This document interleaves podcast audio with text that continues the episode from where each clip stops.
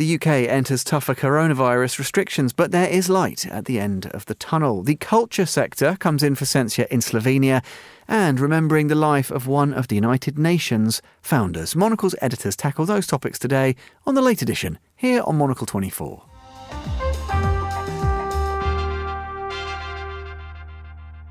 Hello and welcome to the late edition. I'm Tom Edwards, joined here in London by Monocle's editor in chief, Andrew Tuck, and Monocle 24's Augustin Macellari. Welcome both to the programme.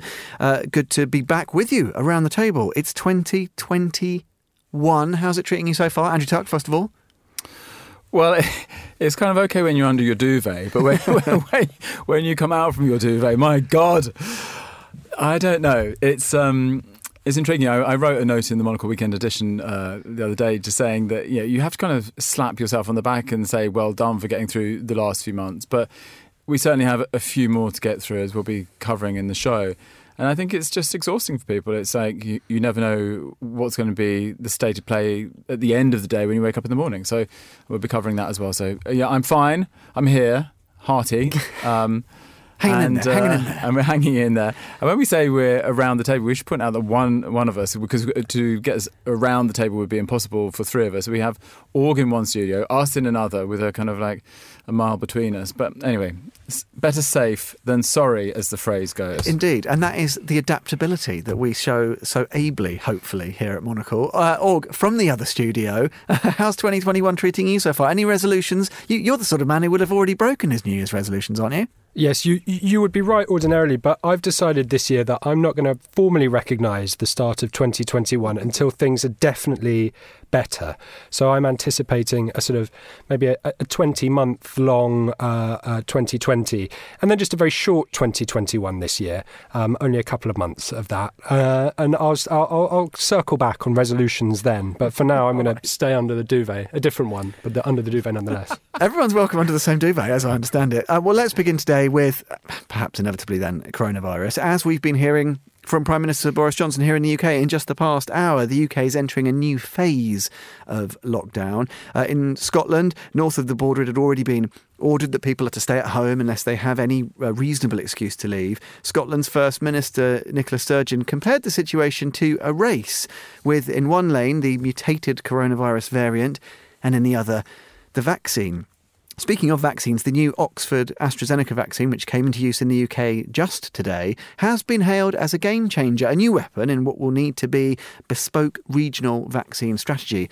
Earlier, Monocle's health and science correspondent, the excellent Dr. Chris Smith, explained, though, why, despite the optimism, a universal rollout simply wouldn't work one has to be very careful about making apples with oranges type comparisons and saying, well, this works here, so let's just do this universally, because obviously it is horses for courses. There are some things that are going to work in certain geographies, certain social settings that are going to work much better in those circumstances than in other places. I mean, to take the most extreme example, if you take Pfizer's vaccine and transported that to, say, rural Africa, it would be absolutely useless. You'd have thousands of doses of vaccine that would immediately perish because there isn't sustainable electricity, there's not sustainable refrigeration, there's not good transport links to get it into lots of people very quickly. So you're going to need different strategies for different geographies. But Israel certainly are way out there. I mean, maybe 10% of the population of the country have had a vaccine now. Bahrain, also an outlier, doing very well. And the UK, probably because we were first through the blocks in the UK to approve vaccines in the first place, so we stole the march on many of our, our European neighbours. Dr. Chris Smith there, talking to Monocle 24 earlier. Andrew Tuck, the situation in the UK is obviously at a pretty sort of critical point. We were hearing from Boris Johnson just a, a little earlier this evening. I wonder, though, about this tension between the rapidly spreading, the, the, the, variant coronavirus in particular, and the arrival of not one but two vaccines. Is that tension informing public behaviour and informing the sort of the, the, the, dynamic as you experience life here in the UK at the moment? Uh, I don't know. I'm not sure that people are kind of behaving any differently because they think they might get the vaccine. Because for the majority of people, you know, so I'm in a category where I, am north of 50, so I will get it eventually. Um, and I've looked on one of these um, these um, online things which generates some idea of when you will get the vaccine. So potentially I might get it in April, it seems. Um, but then I would have to wait now 12 weeks, so that's May, June, July to get the second dose, and then it takes between um, roughly between 12 days and 21 days before you you you you have full immunity. So I'll get partial immunity midway through the year, but you know. Uh, I'm at the tail end of it, of course, but that that's quite a long time to wait. And then underneath me, or um, in a different category, or any, everybody south of uh, 50, who who who then come after that. So I know we're trying to be ambitious and positive here, but when you just think about those numbers, that really is pushing you into next year before mm. you you have herd immunity, before you have really everybody done. So the the ambition is to get anywhere between it seems depending on who you listen to between 15 and 25 million of the most vulnerable people vaccinated once. And then if we can do them again 12 weeks later, that's fine. But getting all that first group done once. Now, that is feasible that you could do 15 million by Easter. And it's feasible that you could do, you know, 25 million certainly by the beginning of summer. Then you begin to take out all of the really kind of the people most likely to die from COVID out of out of the equation. And then you're in a much more interesting place. Then you can see some of these these measures unwinding. But there are so many hurdles, so many complications. Just a simple thing: we're in the middle of winter. It, I see on the on my weather app it's potentially going to snow on Wednesday. Now you're an 85 year old who's been told in London, I believe the ExCeL Centre is where you go to get the the latest uh, Oxford AstraZeneca um, uh, jab. That's the, the, the first base that's open. Now, if you're going five miles in the snow to, to go and get your jab, you're not going to do it. So then we have problems of uptake and, and all of these things. So there are logistical things. There, are, we're dependent on the weather. But let's be positive. It, it's happening, and you know, although we're we, we always complain about our own government, we're we are a little bit ahead of the rest of Europe, if not quite way ahead of the rest of Europe, in beginning to get this to be uh, rolled out. And actually, the the, like Brits without many things, we're, we're oh, I don't know about that until it comes to the moment vaccine is eroding. That more and more people say, if "I'm going to have it." I'm not sure what the, the consequences are. Uh, I don't think there are any, but lots of people saying, I, I, was cautious before, I will take it." So there are some positive things, but my hell, it's, it's a it's a long way to go. And just finally, you know, we do know now that you know track and trace. It's just it's just not a weapon that's that's successful at controlling this even isolation is very limited. We know that in Kent, in parts of London, where this new variant was was most strong during the last one month lockdown, numbers continue to increase. Now, some of that may have been uh, bad behaviour, uh, not abiding by the rules, but we think that it just managed to spread very happily indoors with people. So again, lockdown isn't going to be the, the solution in the end either it's only this that we have to hope about. So let's hope they get it right. Hope they get it right in lots of different countries, but uh, a long, long way to go and many kind of tricky weeks ahead. Well, all those twists and turns and all, I was going to ask you about this as well. Exactly that. You know, Andrew's just reeled off what half a dozen caveats, and we heard from Chris Smith talking about the challenges just of maintaining the Pfizer BioNTech vaccine, you know, having to be maintained at temperatures. Then there's challenges, corollary challenges of the out, the outside temperature. It may stop uptake there are all of these barriers to the, practicality, to, to the logistic rollout. But do you all take heart nonetheless from, from the arrival, particularly of this more stable vaccine, which is easier to move around, even if we just keep our, our sights within the UK borders for a second? I certainly do, Tom. I, I, feel only good about that, as I think everyone does. You know, the more vaccines, really, the merrier. But I have to say that uh, there are some worries. I was reading around uh, Chris Smith's uh, comments that we heard a moment ago, um, and he, just to use the Africa as a case study, he kind of pointed out the logistical problems of distributing the Pfizer BioNTech vaccine. Um, I think that what's worrying, uh, certainly on the continent of Africa, is uh, that in fact a lot of the countries there hasn't been a particularly joined up uh, bid for vaccines. There's been a heavy reliance on this COVAX program, which is partially set up by the WHO, which is designed to ensure equitable access to the vaccine. It's a it's a great program, but you know in practice this means that in South Africa, which is the worst affected country in on the continent, and which is obviously um, in the news here in the UK. Uh, because politicians have been very worried about the, the new variant that's emerging there. There's only uh, enough vaccine purchased for 10% of the population. That's going to arrive in the second quarter of the year. AstraZeneca has no shots for the continent in 2021. Uh, Johnson & Johnson are conducting trials in South Africa and are going to make 300 million doses. It's still not clear if there are guaranteed uh, vaccines for the continent. So I think what's what's worrying is not just not just the public health concerns, but you know, COVID as as as an, as, as as a real uh, accelerator for this engine of inequality, which I think is something that we've spoken about on the late edition before, and which is happening on both a micro and a macro level.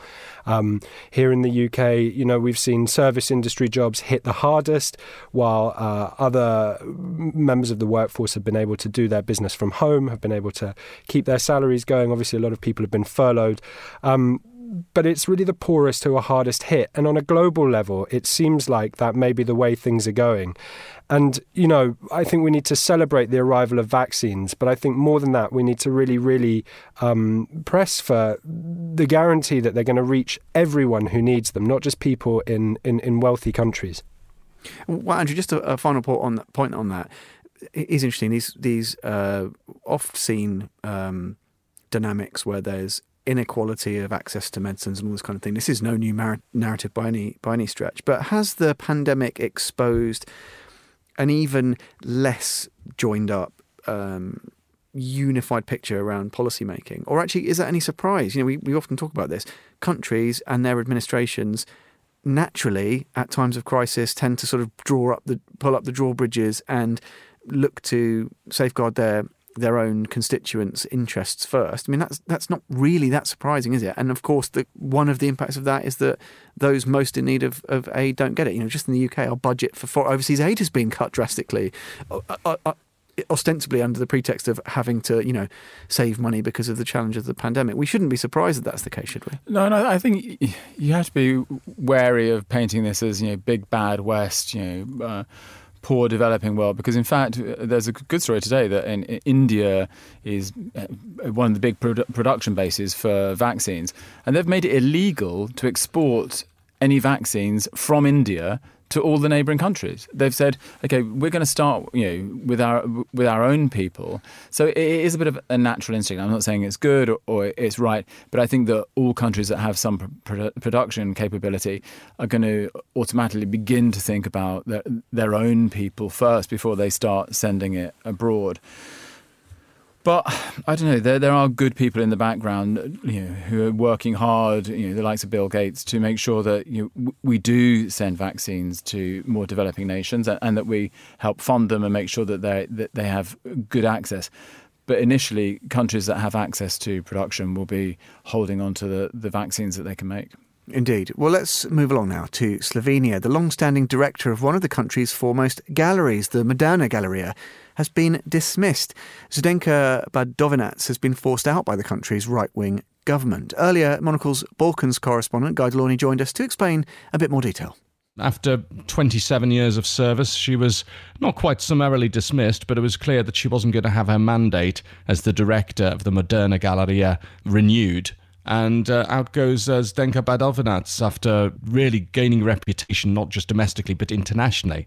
She's curated shows that haven't just been seen in Slovenia or in this part of the world, but have also been shown in New York, for example, and taking art from this region internationally and also, you know, talking about what's gone on in this region, not just since the 1990s, but before as well. And that's really part of the problem. That's why the, the right wing government of Janez Janša has dispatched with her, uh, because they feel uncomfortable about anything which acknowledges life that existed before the independence of Slovenia.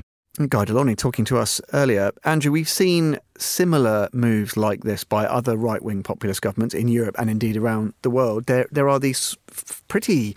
Um, well, they're not, they're not really disguised. They're, they're pretty explicit attacks on the cultural sector, really. Um, presumably, we should take that kind of thing very seriously because it can start with cultural institutions and then it can be judicial institutions or parliamentary institutions. It, it's it, it's something that we have to look out for and be we should be very concerned about.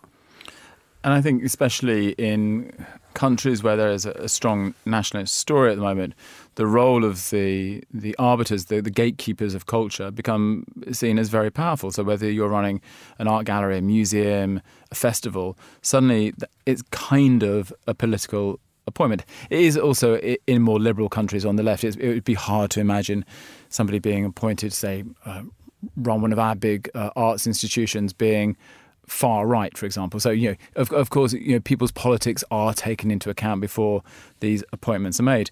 And just at the end of last year, there was calls from the left for somebody on the right to be dismissed from um, one of the, the, the museums in Hungary. Uh, this was the the Petofi Literary Museum, where the, the guy who heads it who talked about the liberal Führer, uh, Soros, and, and many Jewish organisations said you can't start using the what happened to the, Jewish people for your own kind of you know paint other people as having the same suffering as them? Because this guy had said you know actually the Poles and the Hungarians were the new Jews of Europe you know liberals were trying to expel them from uh, the bloc and from debate. So uh, on both sides you, whether you have people on the right or left in charge of these organizations what they say and do in these nationalist countries is carefully watched and monitored it's not good because you know the great thing about museums is if they if they are liberal arts that they open up the whole of society. They they engage with people at every level and the trouble with these uh, these uh, people who run them on the far right, it tends to be that they want to have a very limited view of what culture is, and and again, it smacks of uh, years gone by when uh, we know what happened in Europe, Europe with our big key cultural institutions. So, not great, not a great day. But um, the good thing about um, democracies, and Slovenia is a democracy, these people can get voted out, and uh, who knows what will happen in a, in a, couple of years' time. We never thought Mr. Trump would go. We never thought all sorts of things would happen, and then suddenly the world changes. More light at the end of another tunnel, perhaps. But Org, I do. That is interesting, isn't it? This point about this idea of throwing a switch and just sort of implementing a more conservative, a more nationalistic culture, just shifting the cultural capital. It, it seems that these sort of quasi totalitarian figures love to get the cultural sector sort of in their crosshairs. What, why is that such a temptation? Is it because they fear what artists, particularly visual artists, can do in terms of spreading dissent? Yeah, I, have wondered about this myself. I think it's an interesting question. I think I think because we're, you know, here, here in the UK or in the in the US, these two uh, nominally very advanced democracies. I think that art has uh, kind of assumed a, a role, and it's also tied to the commodification of art to the art market, but it's kind of taken on this sort of slightly glass bead game esque uh, second life, where instead of being a platform where people explore new ideas that actually go on to impact society, to change the way people live. It's more like a series of thought experiments or people trying to explore beauty or, you know, whatever the concerns of a given artist might be. And I think from where we are, it's quite hard to see the actual political impact of art beyond its power as, you know, an asset class, which obviously carries its own sort of politics.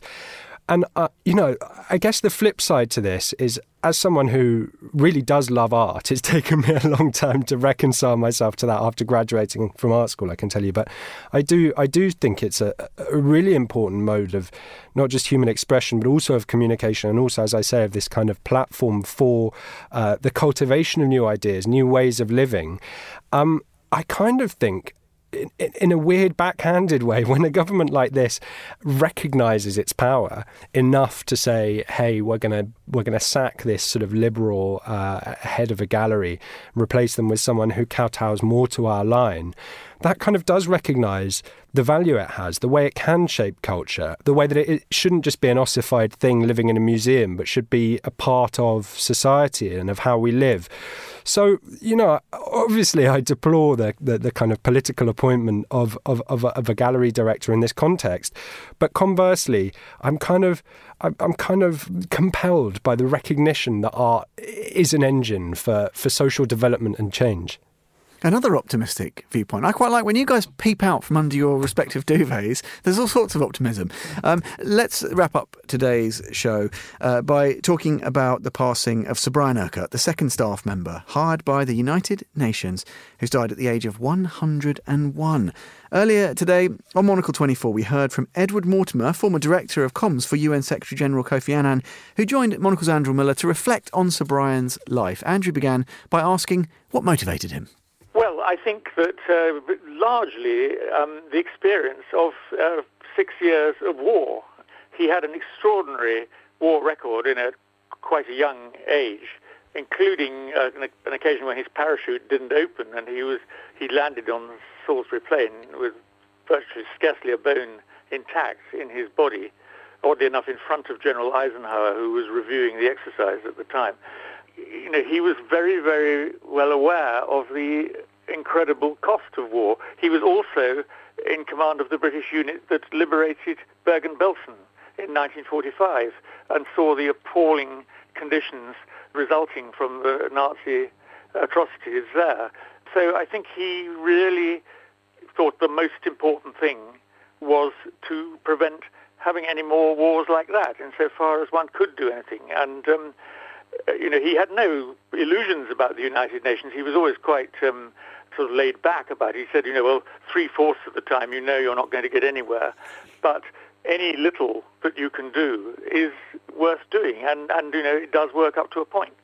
At that early stage, how important was he in turning the UN from an idea into a reality? Because presumably it couldn't have been that utopian a project, because of course a League of Nations had been attempted and it had collapsed. So everybody must have realised that it was no sure thing.